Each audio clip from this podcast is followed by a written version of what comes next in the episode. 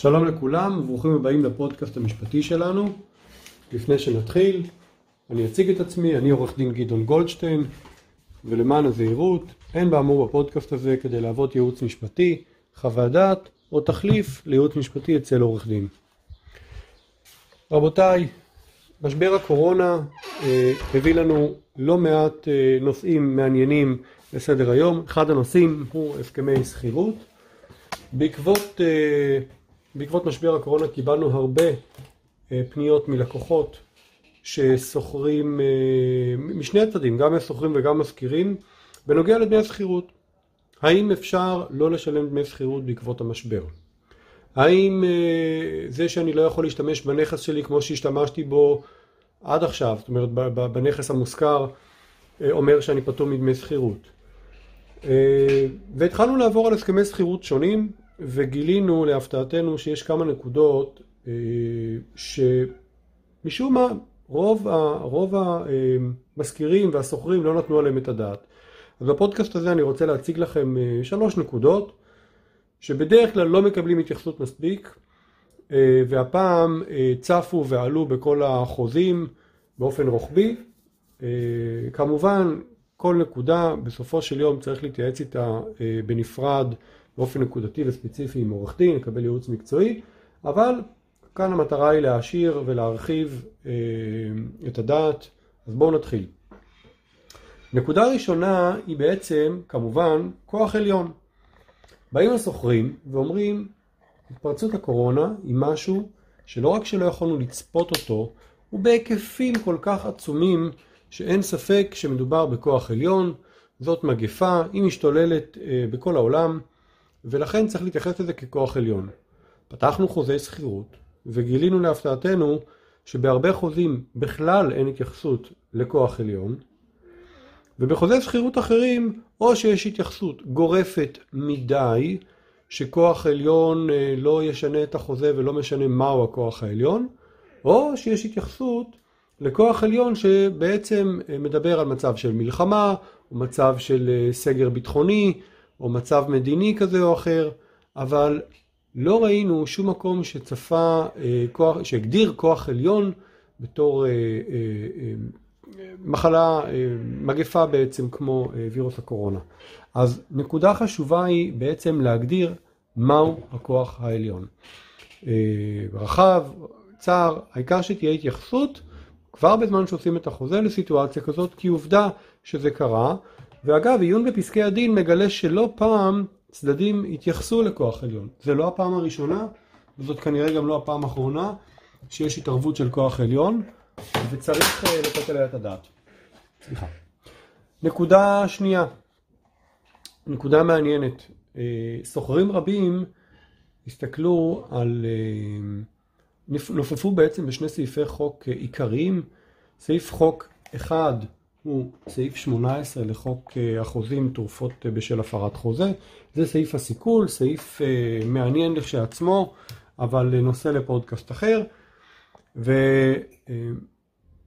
וסוחרים אחרים התייחסו לסעיף 15א לחוק השכירות והשאלה.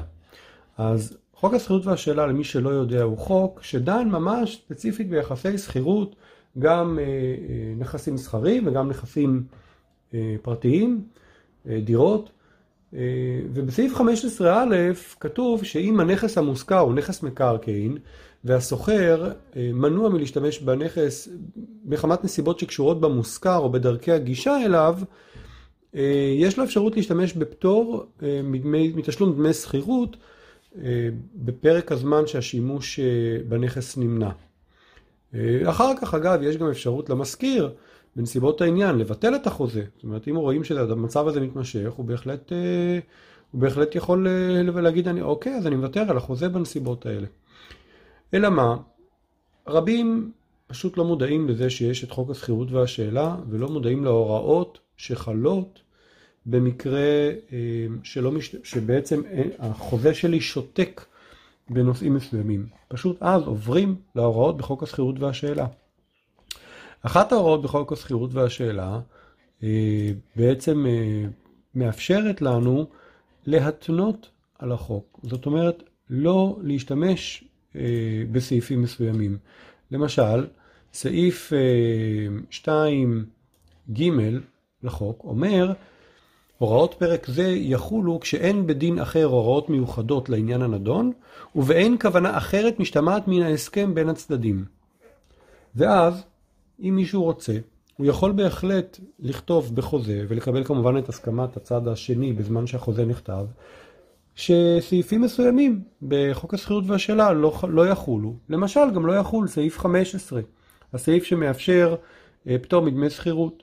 אפשר אפילו לכתוב סעיף אחר. זה דווקא כן ראינו, שגם אם הנכס לא יעשה בו שימוש מכל סיבה שהיא, הסוחר עדיין יהיה חייב בתשלום דמי השכירות ובתשלום אה, כל אחד מה, מהתשלומים שקשורים בזה. נקודה שלישית, נקודה מעניינת, הגדרה של מטרת השכירות. גם כאן זאת נקודה שלפעמים או שבכלל לא זוכה להתייחסות, או שמנסים לתת איזושהי הגדרה סתמית בלי הרבה חשיבה מאחורי זה.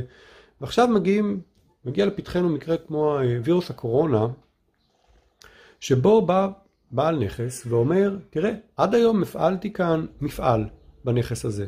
היום אני כבר לא יכול להפעיל את המפעל כיוון שזה לא יעיל לי, זה לא כלכלי לי, אה, גם הפעילות שלי הצטמצמה, גם אה, יש מגבלות על תנועה של עובדים, אה, כל המגבלות שאנחנו מכירים של משרד הבריאות. אז בעצם אני לא יכול להשתמש בנכס למטרה שלו. אז מי שהגדיר נכס במטרה מצומצמת מאוד, אולי אפילו מצומצמת מדי, כמו הנכס ישמש כחנות לממכר ציוד ומזון לבעלי חיים, ולא שום דבר אחר, יכול להיות שההגדרה הזאת תהיה בעוכריו כשהוא ירצה לשנות את השימוש בעסק. זה יכול להיות אגב בעוכרי המשכיר ובעוכרי הסוחר. המשכיר רוצה לאפשר לסוחר בעצם, בנקודת משבר כזאת, במצב משבר, לשנות אולי את, ה, את מה שהוא עושה עם העסק. לאלתר, להיות יעיל יותר, לעבוד בצורות אחרות, לשנות קצת את העסק, אולי לעבוד יותר בשליחויות, אולי להסב את העסק למשהו דומה. למשל, אם היה לי מפעל שעד עכשיו ייצר חלקי פלסטיק מסוימים לתעשייה, אולי אותו מפעל עכשיו יכול לייצר בכלל מכונות הנשמה, ציוד רפואי, וזה, וזאת שכירות שונה. צריך להתייחס לאפשרות הזאת לשנות את מטרת השכירות.